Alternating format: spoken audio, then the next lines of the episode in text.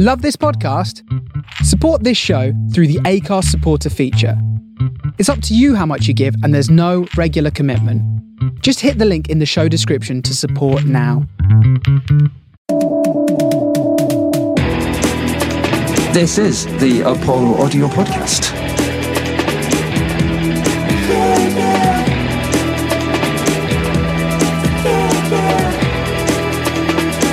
Welcome to the Apollo Audio Podcast. It's me, Martin Lumsden. Got myself first this week. It's fine, let's switch it up. Billy Hills and Miles Mitchell. Hello. Uh, where we go through the Rolling Stone best 500 albums of all time list to discuss two albums every week and decide whether we think they uh, rightfully have a place on the list or whether they should be uh, consigned to hell. is, that, is that too strong? Brutal. Uh, number 292 on the list, our first album this week is the debut album from Van Halen. Woo! Um, Van Halen from February the 10th, 1978. Um, 1978, the year of uh, Close Encounters of the Third Kind, was the uh, number one uh, movie at the box office in. February 1978. Spielberg classic. Uh, the number one album was ABBA, the album. By who? Classic. Another cop out there. That's even worse than the self-titled album. Oh, it is self-titled album. That's a and it's not even called. It's not even called ABBA. It's actually called ABBA the album. Oh. It's even worse. and the number one single was Figaro by the Brotherhood of Man. Aware of the What great Brotherhood of. Man? Eurovision, Eurovision song winners. Uh, also, uh, in 19, February 1978, Roman Polanski uh, skipped bail and fled to France from America after pleading guilty to charges of engaging in sex with a 13 year old girl. Whew. Light-hearted start to the uh, podcast this week. Uh, on February the 5th, Fred Newman, a name familiar to us all, uh, makes 88 consecutive basketball free throws blindfolded. Wow, 88 with a blindfold on. that's quite impressive. That's quite impressive. Yeah. I don't know who the hell he is, but I thought that's quite impressive. Uh, on February the 15th, escaped mass murderer Ted Bundy was recaptured. And on February the 25th, England cricketer all rounder Ian Botham scored his first Test century against New Zealand in Christchurch. That was 1978. So, so you put yourself in position And way before you fanta- boy- And we also had this fantastic album. way Oh, before you top boys off. were born. Born, yes. Van Halen, February the tenth, nineteen seventy-eight, the debut album. Um, Rolling Stone said in their thing about this album, this debut gave the world a new guitar hero, Eddie Van Halen, and a charismatic frontman, David Lee Roth. Tunes such as Running with the Devil and Ain't Talking About Love put the swagger back in hard rock, and Van Halen's jaw dropping technique, particularly on Eruption, raised the bar for rock guitar. It sounded like it came from another planet, said Pearl Jam's Mike McCready. Uh, it was like hearing Mozart for the first time. Mike McCready, you're off your head. uh, this, uh, all right, some uh, Van Halen facts, guys. Are you ready for some Van, Van Halen facts? He's dead. He's, he's dead. He did die. Not that long ago, was it? I feel like we shouldn't be laughing about. I don't know why am I laughing about that. I'm not laughing about Van Halen being died, dead. I'm not. Um, the self-titled debut studio album by American rock band Van Halen, to please you, Billy. Self-titled, uh, released on February 10th, 1978. The album peaked at number 19 on the Billboard chart and sold more than 10 million copies in the United States Wow.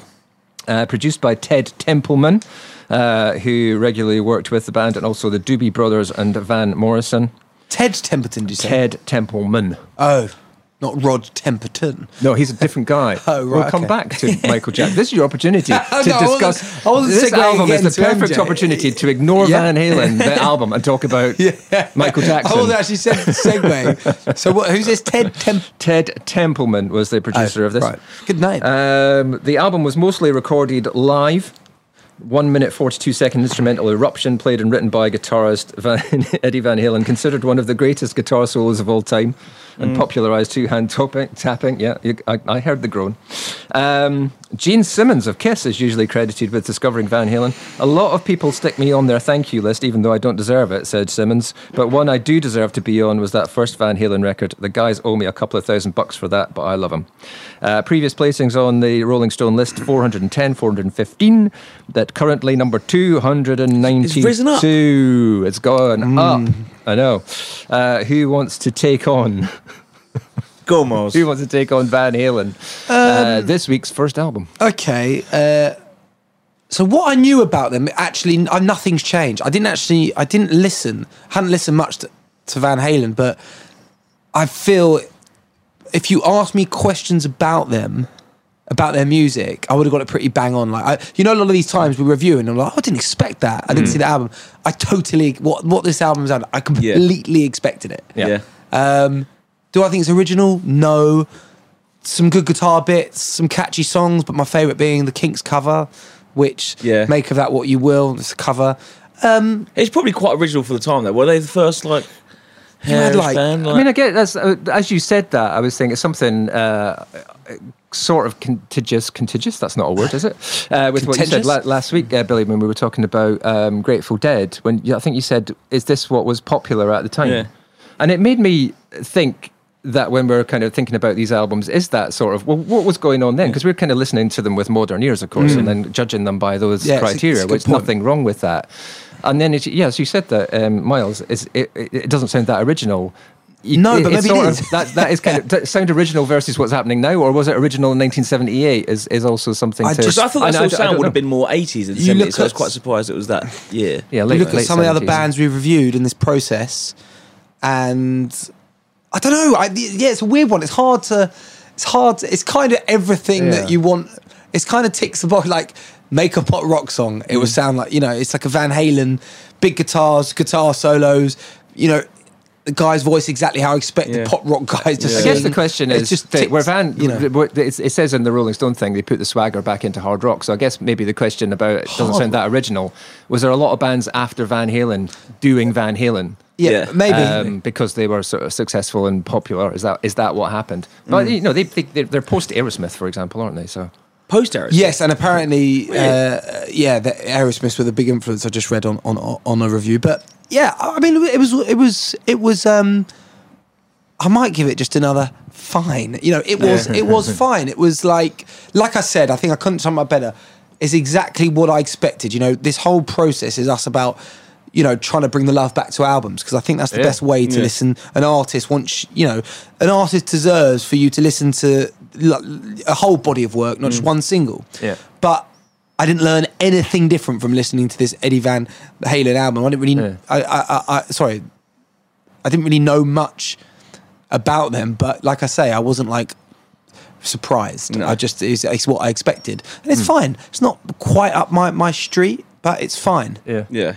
It's- I just it don't think we're not into all that hair metal scene. I've never have been. I've never been brought up on it. And as like a guitarist, I was quite excited to, or not semi excited to actually like listen to it because I've never. What's their most famous song? Jump. uh, yeah, probably. That's all I really knew, and I thought, oh, this would be quite good, uh, like guitar based album.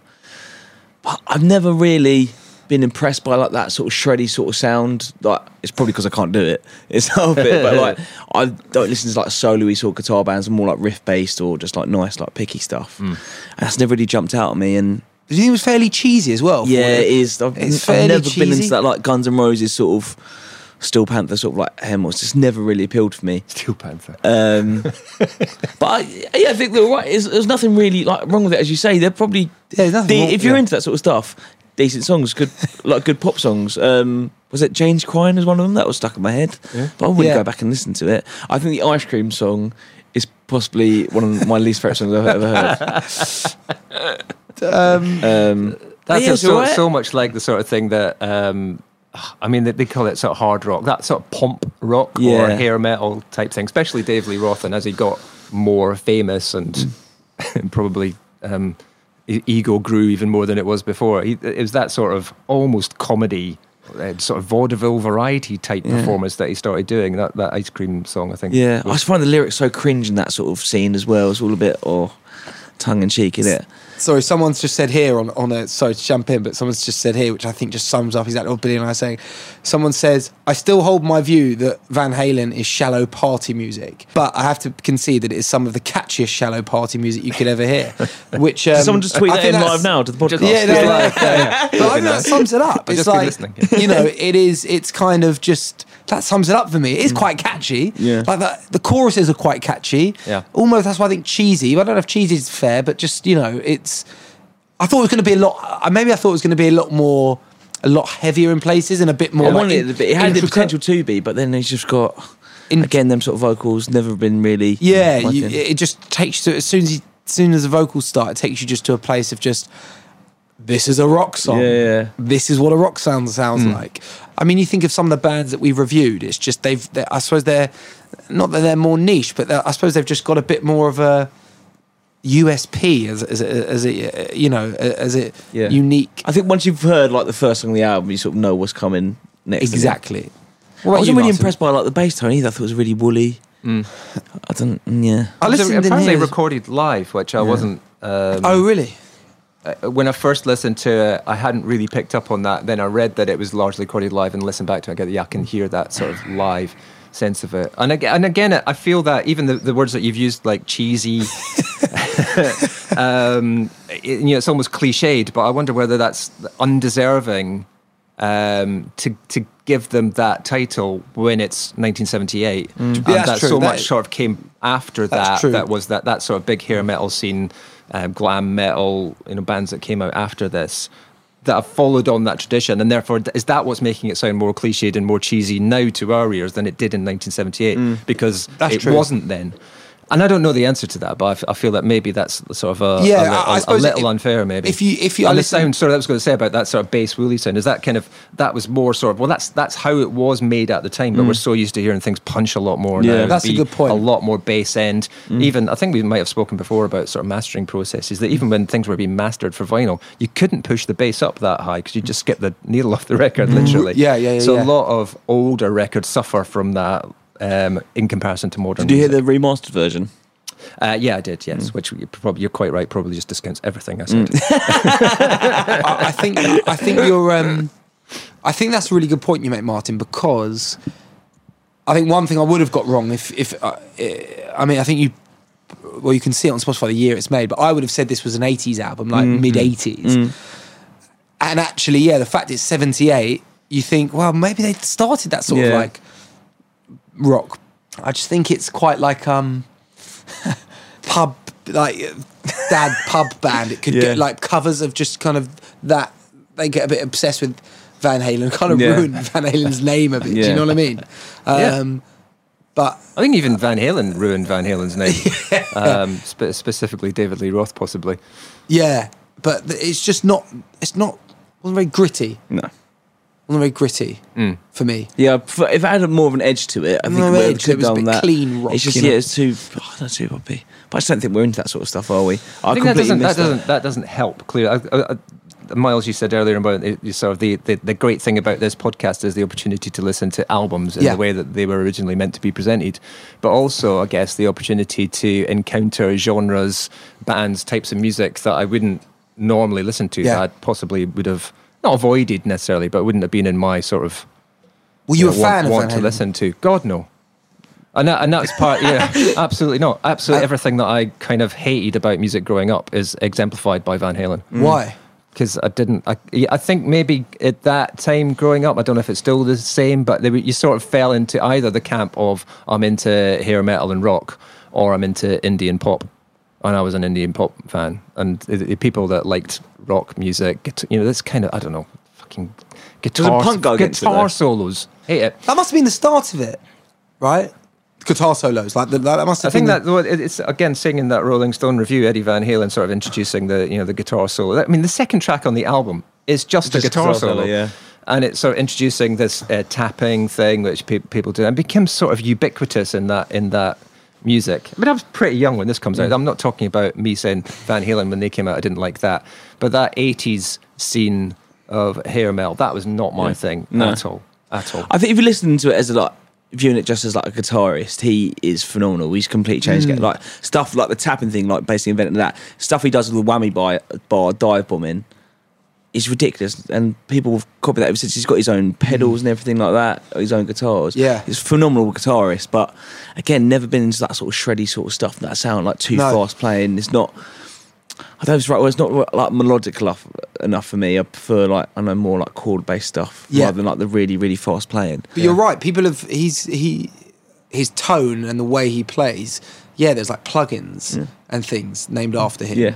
and he's real. And I think that's kind of what I meant about the sort of da- dads in pubs. It's like he, to be fair, he's kind of nailed I suppose they are. I'm kind of going to contradict what I said at the beginning, but I suppose they've kind of nailed their lane. But it's just Mm. Yeah. their lane for me is just a bit too generic because you think Yeah. of like it's it's- exactly what I expected. It's exactly one of those things that's like insanely. I, I, I guess this is a very bad analogy, but I'm going to say it's a bit like you know if you're a, if you're an opera lover, then you might you know love so an opera singer who's incredibly competent and uh, you know acrobatic in their vocal style, can reach range and all that kind of stuff. And I go that these guys are technically unbelievable.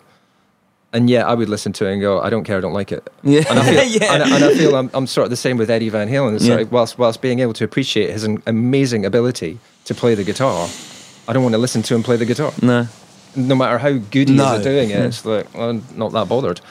yeah, and it's like something in music you feel quite. You know, you're quite proud of yourself when you're into them. You know, Yeah, you're like yeah. quite. I feel like these are the opposite of that. Like, they're like, uh, you know what I mean? I'm so glad I I'm into like Van Halen. so back that, I'm into it. You know what I mean? It's like you know, you're like, oh, I'm really into D'Angelo. I was like, you're a dude, yeah, but But I you're think, really cool. I think if you But, are, know, you, I, but that's I, I, I think you're right, and yet also I think you're wrong. If it's so, if you are, you are. Like you, you Yeah. wear you Yeah. wear the t-shirt, you've got Yeah. the posters. Yeah, yeah, yeah, yeah. You're, in, you're into that scene, and you want to you want to see it. I, I can. I'm much happier listening to Spinal Tap or Steel Panther than I am listening to Van Halen. I get. Then it feels like there's humor in it. Yeah, yeah. And it feels like with Dave Lee Roth, he's trying to get the humor, but it doesn't work for me. It's just not funny. Maybe it's that. I find it very telling that it, the first single that they released off this album was the cover Was it? the Kinks, uh, "You Really Got Me." Like that was the first single they released from this. It was even like, what's the first experience you're going to get of Van Halen as an album? Was a cover of a Kinks song. I find that gobsmacking. that sums up everything we just said, That's- doesn't it? That's how we introduce it. I think something's good to come from it though. I think, um, well, not purposely, but all the uh, all the hair ba- bands from the eighties, and then I think grunge came out of that because there's such like a resistance towards it, and they want to do something completely opposite. from Yeah, Kurt Cobain saying there's like, almost Guns N' Roses even, although they kind of get a bit sort of lobbed into the same uh, area Yeah. now. I mean, they were a reaction against that. Really? Um, really, I mean, they weren't. They they didn't have the you know the long hair hairspray uh, glammed up. I think they were a bit of a reaction. A Mm. Bit of the sort of you know we're we're a bit more down and dirty. Yeah, still don't like them. I'm fairly sure we're going to get to Guns N' Guns N' Roses as well. Uh, 292 on this list, as, as you kind of uh, said when when I said it. They, uh, previously 410, 415. So it's leapt up by 100 places, which again I'm like, is that when did when did Eddie Van Halen die? Last year, Because this list came out in 2020. I was wondering if I it think it was fairly I- I, recently, was wondering wasn't it? if it was post. Uh, uh, because only uh, because I kind of thought of that afterwards. I wonder if it was after he'd after he'd gone and that influenced the placing. Maybe I'm not sure. That may be a little. I bit mean, I. I do think he deserves to be on the list somewhere. Yeah, I would say that, the fact that it's that much higher up. I'm just wondering if that's kind of because the Yeah. list, the vote was done after he'd died. So it's you know you've got that kind of Yeah, oh yeah, my god, we've just lost a guitar god, and therefore it kind of gathered more votes. When was this done? it's been in the list before, but, But when- not that high. when was this Uh, done? It's at end of 2020. so This is oh, he died October 2020. I mean, it's probably it's probably not around the same time. I imagine they were gathering votes before then, but it's around about that time. Yeah. Yeah. Um, I don't know. I say I just wondered whether that had influenced uh, people's votes because it seems I don't I don't know what it is. I can't quite tell in a in, in a 2020 environment why it was um, gone up the list so much. Because other albums that we've done, I can kind of see why they've been reassessed Yeah. Uh, in terms of you know how, how they're seen in sort of overall culture. But this escapes me. But maybe that's just because I don't get it. I have to say, I mean, maybe it is the spinal taps and the spinal tapness of it. Yeah. Um, it's hard to hate it. What? This album. Oh yeah, yeah, yeah. I mean, I'm not. I'm not into it. It's not when there are bits of it that do make you smile. They're kind of tracks that you go. Do you know what? This, and I was surprised that I recognised a couple of tracks I didn't expect to recognise. Um, Ain't talking about love. Oh yeah. That I recognised that. I, I don't know whether that riff at the beginning of it's been ripped off elsewhere. That might be where I recognise it from because that is a sort of a. I don't know. But it you, seems but, to be a well. but you are right. It's fairly infectious in terms of like the chorus melodies and things. Oh, It's yeah, like, catchy. It's catchy. You're not. You're, it's not like um, painful to the ears, but it's just. Um, I yeah. I won't be. Uh, I won't be putting it on anytime soon mm, again. Yeah. Well, let me tell you that its initial critical reception was mainly negative when it first came out. So again, it's kind of being reassessed. 1978, Rolling Stone critic Charles Young said, "In three years, Van Halen will be fat, self-indulgent, and disgusting, following Deep Purple and Led Zeppelin right into the toilet. In the meantime, they're likely to be a big deal."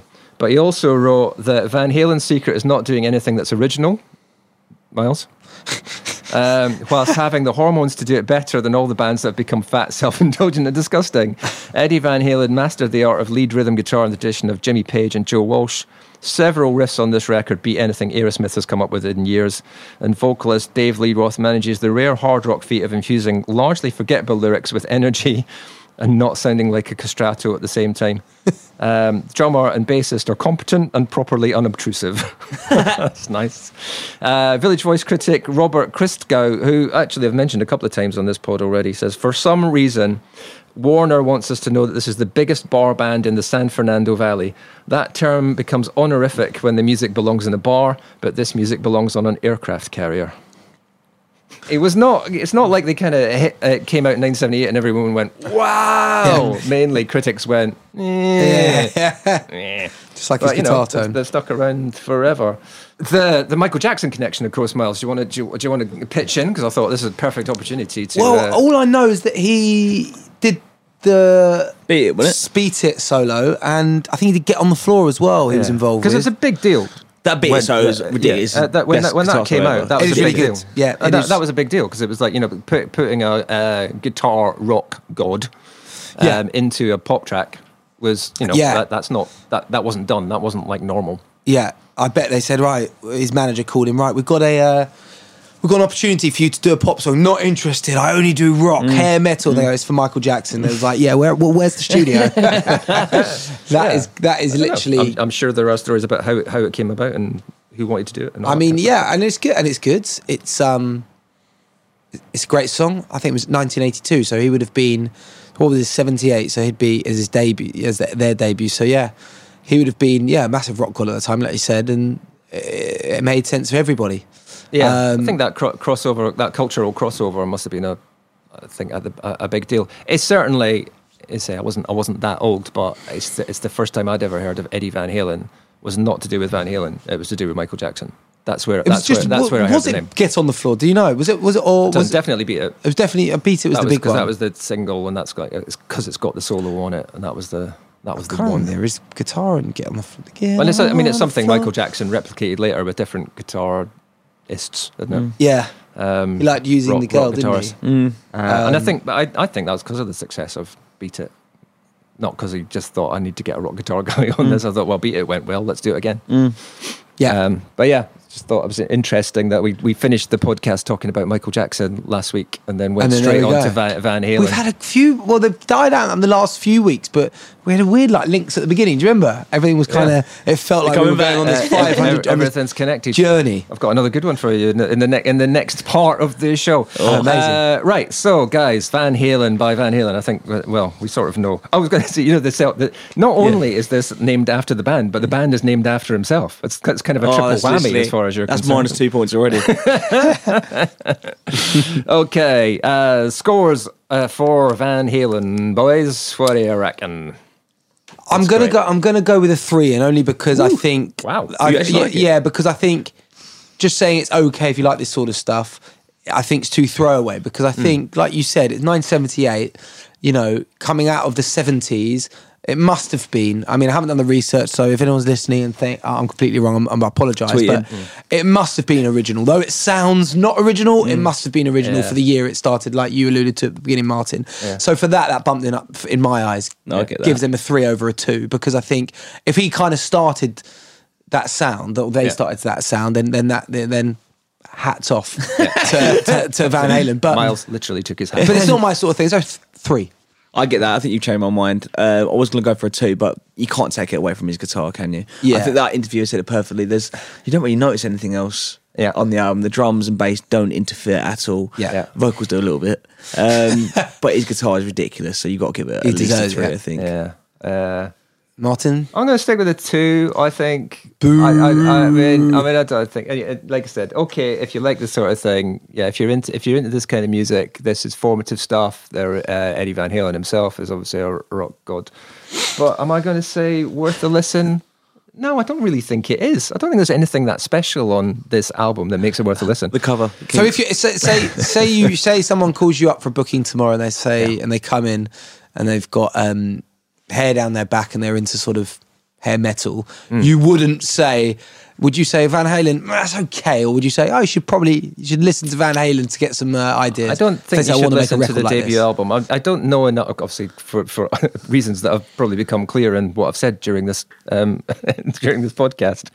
I haven't listened to much else by uh, Van Halen at all, so I don't really know much else that's going on. Why, if if you wanted to listen to Van Halen, why listen to this album? Okay. it's not their biggest commercial hit. It's critically in, in terms of this Rolling Stone list, is the one that's on the list. There isn't another Van Halen album on this list, but I still feel like surely 1984, or I think even maybe the album before that, were the bigger, better commercial hits. But I don't really know enough. So I'd sort of say start there, and then if you like that, go backwards and. That Fair would, enough, That, yeah, that fair would be. That's why I'm sort of Fair saying enough. uh, three. But I, that, that I may be entirely, you know, I'm sure if you spoke to a Van Halen fan, they'd go, "You- "You're an idiot." Are there any? Do you know any Van Halen bands? I bet, Sadly, I bet do. some come in here, no? yeah, possibly. Yeah, I mean, I, I know people that are in, into this stuff. So what's that then? A Mm, that's bad. That's an eight. I think that's that's fighting with Dusty.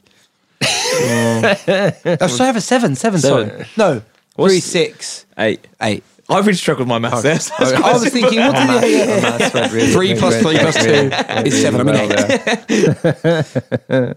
uh, yeah, I'm sort of surprised you guys marked up so high, but there we go. Uh, okay, that is Van Van Halen. I wonder if we've got any more of this kind of hair metal stuff here. There's a hand in the air. Did you want to say something? Little break. Can I leave? Yes, you can. Uh, okay. We'll be back with part two of the podcast after these messages.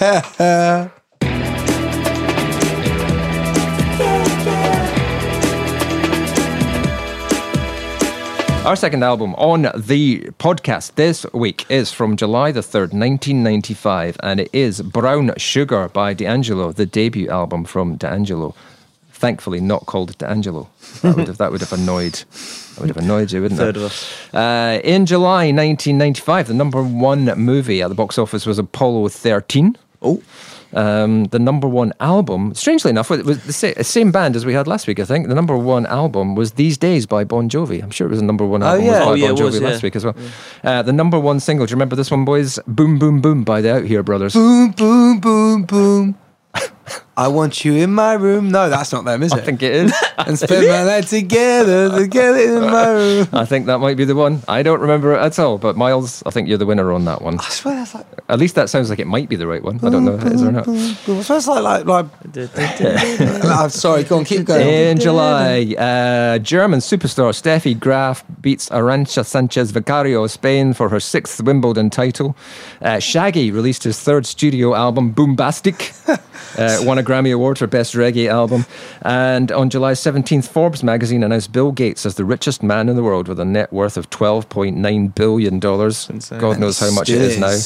Yes. Uh, but that's it. And on July the 19th, here's, here's the coincidental link with last week's show, guys. On July the 19th, Jerry Garcia of Grateful Dead unexpectedly played his final concert at Soldier Field, Chicago, Illinois, because he died of a heart attack the next month. Another link. Uh, sorry, boom. The one I was thinking was by the Vengaboys. Ah. Uh, boom, boom, boom, boom. What's the Outhere Brothers? I don't know what that Um, one is. Yeah. There was a period where there was lots of uh, songs that went boom, wasn't there? what's the Will Smith one? Boom, boom, shake, shake the room. That's a That's, tune. that's the yeah. one. And boom, boobs. shake the room. Oh yeah, yeah. good. Fresh Prince was It's a it? good word. Good word. to Jazzy, sing. Jazzy Jeff and the Fresh Prince. Boom. Before, Do Will, Shaggy- before Will Smith was Will Smith. But You you know, Shaggy, on? Shaggy's not the singer in that song. is he? He's the uh, da da da da da da da da da da da da da. Oh yeah, he's the yeah he's the He's the rapper, he's yeah. he's the rapper, yeah. But I you never coming knew on the that. That's can. not It's that's someone not else. bombastic though. That is- that is- wasn't me. Mega fantastic. It wasn't me. But Yeah. you got me on the counter. That guy's That's song. such a tune. Yeah, yeah, It wasn't me. yeah. That's Shaggy. I'll add that to my playlist. Still now. going anyway. Anyway, we're getting off the subject of D'Angelo. Uh, D'Angelo album from 1995, called July 1995. Wait a minute, my papers are the wrong way around. Uh, Michael D'Angelo Archer. Did you know that? D'Angelo is his um, middle name. Well, sorry, is it Michael Angelo or Michael D'Angelo? Michael D'Angelo Archer is his name. So he was growing up known D'Angelo. as Mike Archer. It's not quite as classy. No. is it? Here's What the new, boys here's the use? new album What by your Mike artist's name? It was just your middle name. be? Ted. Is your middle name Ted? Ted. It's quite good, but there's a film taking that, unfortunately. Might be Dave. I'd be Jonathan. So I'd, I'd, be, I'd, I'd, be, I'd, Dave, that's been taken, I'm afraid. I'd, I'd be hugely popular yeah. in a, in a surprising genre. uh, for me.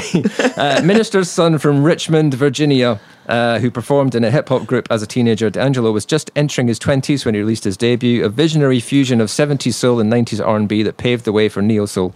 D'Angelo did nearly everything on Brown Sugar, layering his own dazzling harmonies while displaying a studio command that recalled Prince and Stevie Wonder, whether on the down and dirty Jones in My Bones or Jones in My Bones, presumably, and uh, psychedelic soul of me and those dreaming eyes of mine sounding so warm and chill you almost don't notice that shit damn motherfucker is a did me wrong double murder fantasy.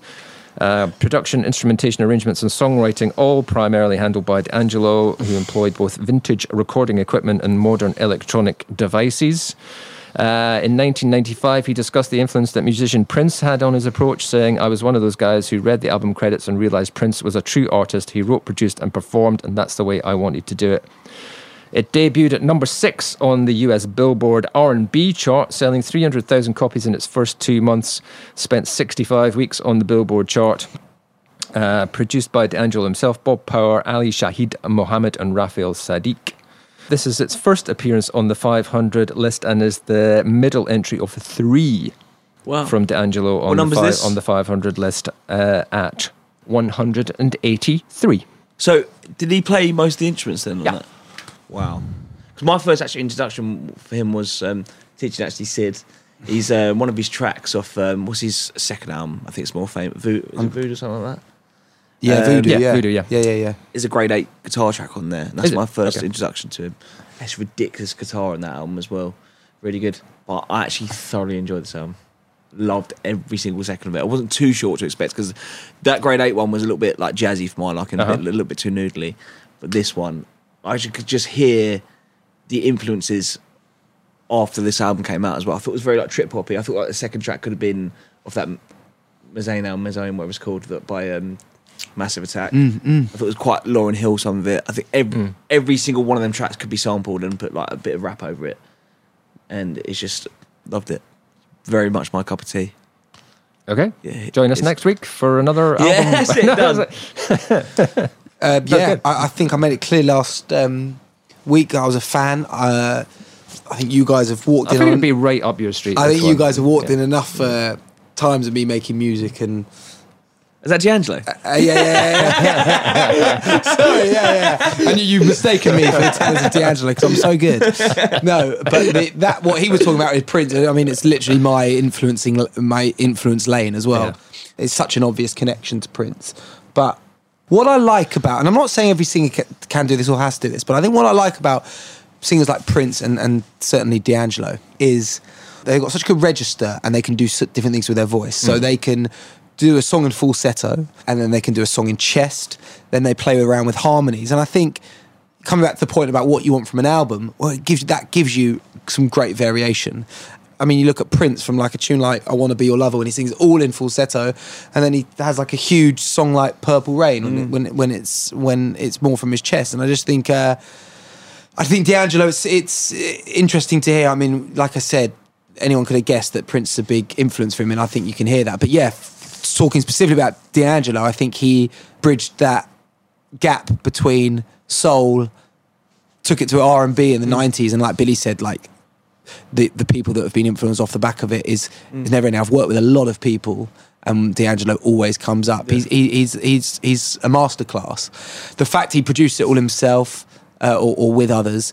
Um, uh, the only thing that surprised me, because if I'm honest, I know quite a lot of the tracks of the album, but I've never actually listened all the way through. And it actually struck me how musical the album was. There was a tune. Um, it was like quite jazzy. it Yeah, was, like, it was like a walking bass, Yeah. like the boom, boom. I um, definitely think it got better as the album went on as well. yeah, it did. Yeah. But um, sorry, I just want to get the name of it because it really. Uh, I thought, wow, that was a. Um, when we get by, and I, I, I, I was really impressed with that. I mean, it's got a bit of everything, even if this isn't sort of your genre. I think anyone can come and appreciate the musicality of the album. Yeah, I thought it was. It, it's a masterclass, and I think it will. Um, will etch its name into history uh, for for uh, and, and for time Yeah. to come. Definitely. Really good. saying that beforehand about uh, trip hop and all stuff like that, I thought like the, the Massive Attack album came up before this one. I didn't realise Oh, was it that after? album was three years later. Yeah. like the Lauryn Hill one was like three years later than that as well.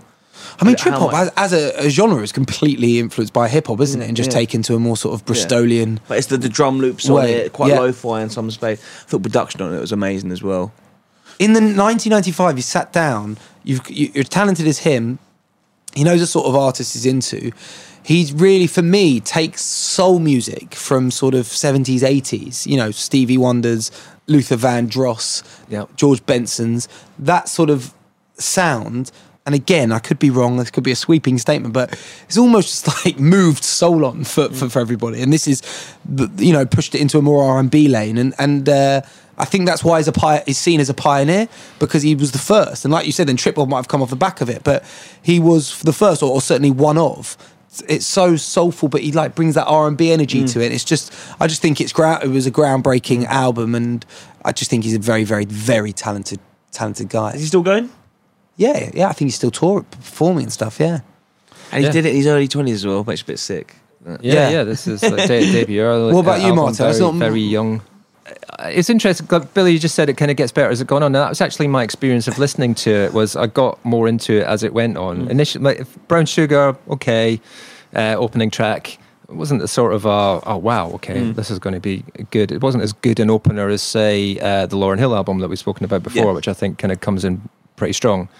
This less so, but the more I listened to it, the more I got into it. The, f- interestingly, the first one that really captured me and thought, "Oh, I, I quite like this," was the cover, uh, the Smokey Robinson cover, uh, Yeah. "Cruising," and that was the first one I really noticed listening to it. But after that, I just kind of re- really did just en- enjoy the album to the extent that when it finished, I would I, I did do a sort of a oh. Yeah. I thought there was going to be more. Oh, yeah, yeah, yeah. I was a little bit. Oh, is that the end of it? That's a shame. Um, so that was a that was a, a nice experience. Listening back, thinking a bit more about it, and having read about it, you know, the connections we've made between Marvin Gaye, Lauryn Hill, the sort of cult- culture and the and the sound and the style, I could again sort of feel that sort of influence, knowing what's on this list as well. And and, and D'Angelo said this is, this is one of three albums that's on the list. There's one lower down, but there's one significantly higher up. Really? So I'm sort of interested to listen to that. Um, I think it's Voodoo is, is much higher up, and Black Messiah is the other one that's on there, which is is lower down, and this is the Yes. this is the middle one. and if I'm right in Um, thinking, it's literally like a five five year gap between. Voodoo and Brown Sugar. Black Yeah. Messiah is quite And recent. then- 2014. Yeah. Black Messiah. So I think that's why also he there's always such um, anticipation. You know, he, Yeah, he's he's made three for being such a legend, and he really is a Yeah. pioneer. So I'm intrigued by that. I guess was the sort of the knowing that there's another album, sort of next album from uh, D'Angelo that, that is like. As I said, that getting that sort of Lauryn Hill, that was the only one she did, and, Yeah, it's, yeah, and yeah, it's yeah. really up the top. It's He's this sort actually of on that. Lauryn Hill album. Yeah, Yeah, he does yeah, a track performed on that yeah, uh, yeah, track yeah, on yeah. that as well. Matters, I think yeah. that's similar thing. Like you said, Billy, he's kind of well, he's the he's the guy, he's the go-to guy. I want him Mm. as part of this album at that time, Yeah. 1995 to 98. That's the period. He was a wicked performer as well. He can't just Yeah, have yeah. the full superstar package. so uh, yeah, I said I'm, I'm sort of thinking about uh, Voodoo. and Will, will that get that sense of climbing up the list? I, I think you just said that, uh, Miles, just now about will that sort of be reappraised and will become seen with even greater respect going on? Probably, possibly not this album. But that other one will keep moving, moving up the list. I think maybe. I was thinking about the Prince um, comparisons Yeah. the, the, the sort of, I suppose the major difference that I noticed was Prince as an artist, he's playing instruments and using a band. So uh, D'Angelo more samples and loops. And I feel like had Prince come along 10 years later, 15 years later, that done, yeah. might have been his sort of source of uh, creative inspiration as well. Because he was, you know, another guy that just wanted to, you know, first using Linn drums and tuning them and doing all sorts of weird stuff with Yeah. um, electronic instruments, but m- more traditional in terms of how he formed the music, I think. Whereas D'Angelo has sort of come along and said, no, I'm going to use drum loops and samples and create music in a different way, uh, equally creatively. That was that was just my sort of thought in terms of comparisons with uh, Prince in terms of the actual construction of the songs. You saying you were surprised when it ended. I just, it's quite a long album for 10 tracks, isn't it? They're all around like Yeah. four or five minutes, aren't Yeah. they? But I don't think they drag. I think they're all like sort of well suited. And they, they do, they're quite repetitive, but it's always elements that add in. Yeah. And Yeah, I was interested. Especially, I think listening to Brown Sugar again this morning a little bit. I had that exactly as you said. Mm. It was like, what? There's nothing really. It's a section, then another section, then that first section repeated, and then the second section repeated again. There's mm. nothing. What, what is it that keeps it interesting? Mm. Because it does sort of. I think it's just You subtle don't get bored of addition it. in the instrumentation or another Yeah. melody or a harmony comes in there and it just pricks your ears, doesn't it? Yeah. Yeah, it's clearly very, very musical. I think the vo- vocally spot on. Harmonies were amazing. Like I said earlier, I personally like just the variation of using it, going into different register and. I'd love to have heard like a. I don't know if a feature will take it away or him having a go at rap, maybe like Lauryn Hill on it. I think that could just take it even more to the next level to have that Yeah. other influence on it. Yeah. I mm. guarantee it's been sampled. Yeah. I think he's generally seen as a as as his name has got to be yeah. You talk of Lauryn mm. Hill, but in terms of when people talk about R and B, and especially mm. you know for for for for me, that was I grew up in the nineties. You know, with R and B was or rhythm and blues as it called was it, it, it took you know that was the movement I think from sort of soul music and pop music and sort of the amalgamation, and I genuinely think if you asked hundred people who love their R and B to name their favorite, I think he would come up 80, 80 times as the top. it would be quite easy to allow this music to sort of blend into the background. Yeah, uh, to not really pay attention to it. And then that, and you mentioned about the sort of jazzy influences. I was thinking it, it sort of works on that same level that maybe the Charles Mingus did to a degree. It's sort of put put this on. I don't know in a studio environment or somewhere. You're not going to annoy anyone with Well, this. You I know, think it's, it- I it's don't not, think no one's going to come it. on edge and go, Yeah. "Oh, the fuck is I think this?" it's a, I think it's a driving album. It's a vinyl album. Yeah, but I don't, I'm not saying it's one of those albums which is like, oh my god, that just hit me like a huge Yeah. hit. You know what I mean? Yeah, like you put on like a big. But I also pop thought album. it's uh it's uh it's a it's a Netflix and chill album. Exactly. To use to use, an, euph- to I use a was- euphemism, I right? was gonna, I was gonna say it sets a tone, yeah, uh, which basically meant like, yeah, if you want to get it on, put a bit of D'Angelo on and pop the bottle of red wine, and, and, you know, um, Which is um, what a lot of soul's about as well, right? It's Yeah. that kind of that. But he's, I mean, of- his top, I think he's on the album cover. Yeah. Is it Brown Sugar when he's literally got his top off and then The voodoo Yeah. is. or Voodoo, right? Mm. But and then so from How think- Does It Feel, which as is from that album, him my his his biggest tune probably. Mm. I mean, he, he's naked in the whole video, and he's the mm. camera literally moves around and just sort of misses. You know the uh, X-rated uh, parts out. He, you know, he was he was selling sex. Uh, he, he he's like a cool a cool dude, man. just like yeah. and very sexual with it, and and that's kind of um what he is an artist, and then Yeah. his vocal just complements it. He's just he's just yeah. I, I, I think I th- thought it was great. Cool. Thought it was great. Unlike the uh, Van Halen album, this one was uh, highly praised when it was uh, released. Uh, Martin Johnson of Chicago Tribune praised the fusing of elements of Prince, early 70s Smokey Robinson, and post Woodstock Sly and the Family Stone. Uh, NME wrote that D'Angelo's downbeat world blurs the borders, kicking over traces of the genre game. And Time magazine's Chris Farley said that D'Angelo's austere sound on the album serves as a reminder of the 1970s musical atmosphere, but updated for listeners in the 90s. Despite calling it lyrically a bit simple, Yahoo Music's Jeff Watson commended D'Angelo for his musicianship and wrote that his marvelous voice and smooth instrumentation complement his solid songwriting skills. Uh, Robert Christgau, again, Village Voice critic, uh, again mentioned, having been lukewarm toward the record in a contemporary view, uh, he later wrote that he wasn't surprised to have warmed to it. D'Angelo's concentration is formidable, his groove complex yet primal. Wow. That's something else, isn't it? I've got a groove that's complex but primal. Yeah. That's something to say, isn't it? Yeah. All right, to the vote. Scores you guys, you guys start. This, to this the, is this to is gonna the vote. this is gonna be Go this is- mine. Go on, Uh, mine. am, I, am I scoring first? Yeah. Ah, it's going to be a tricky one for me, isn't it? Um, three. Three.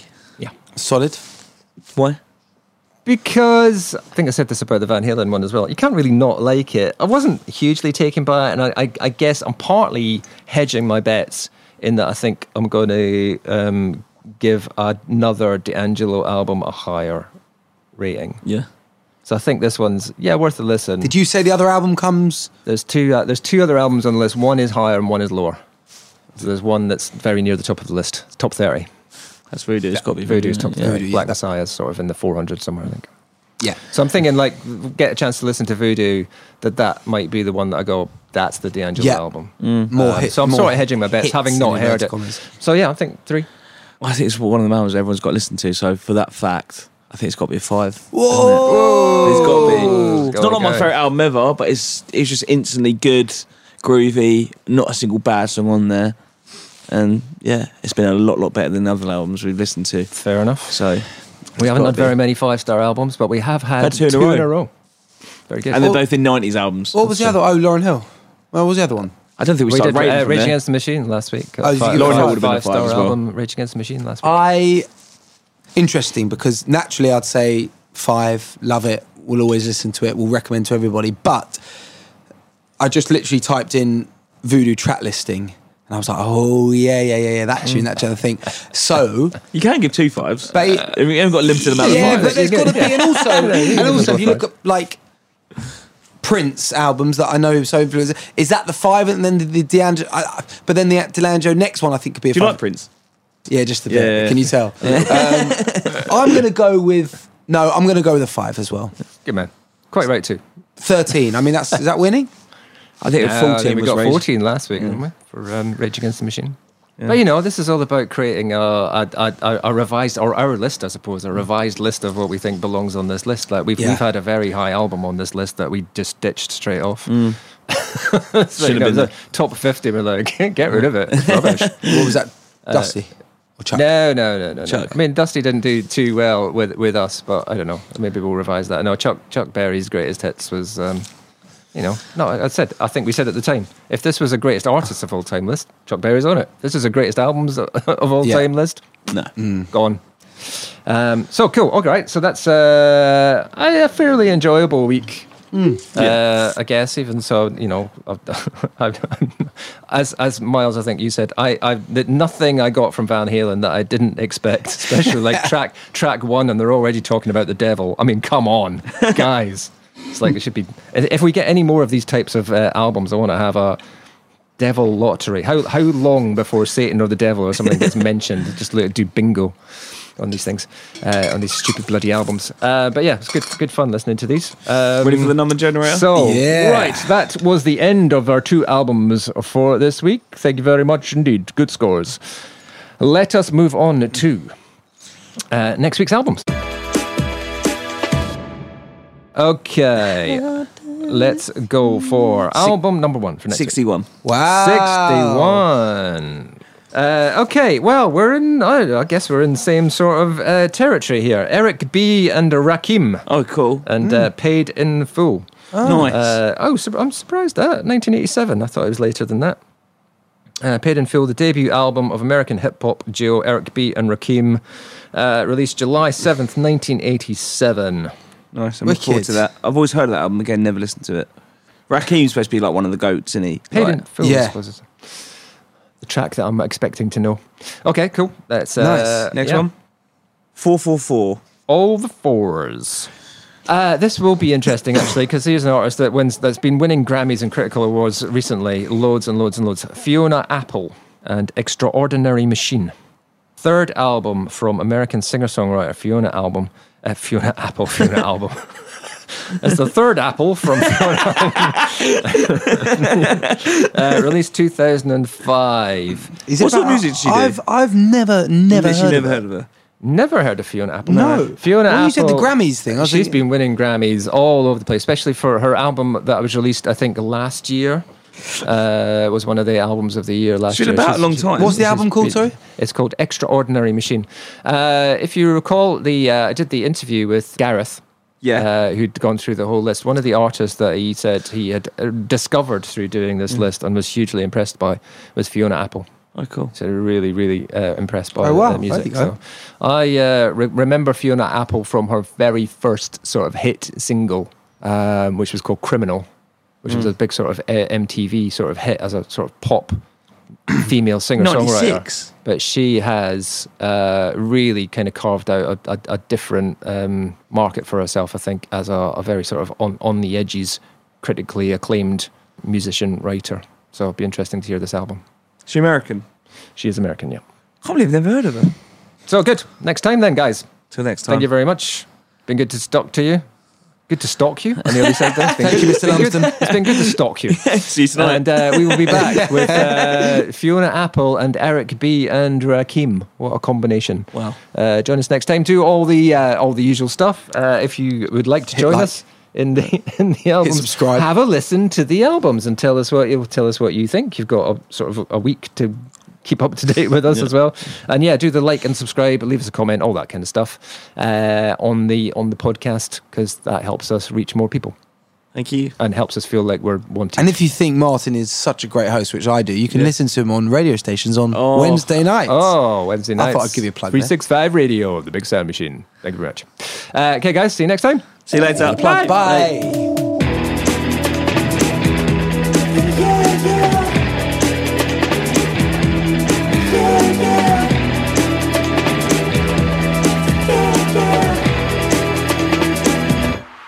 sure you forgive me?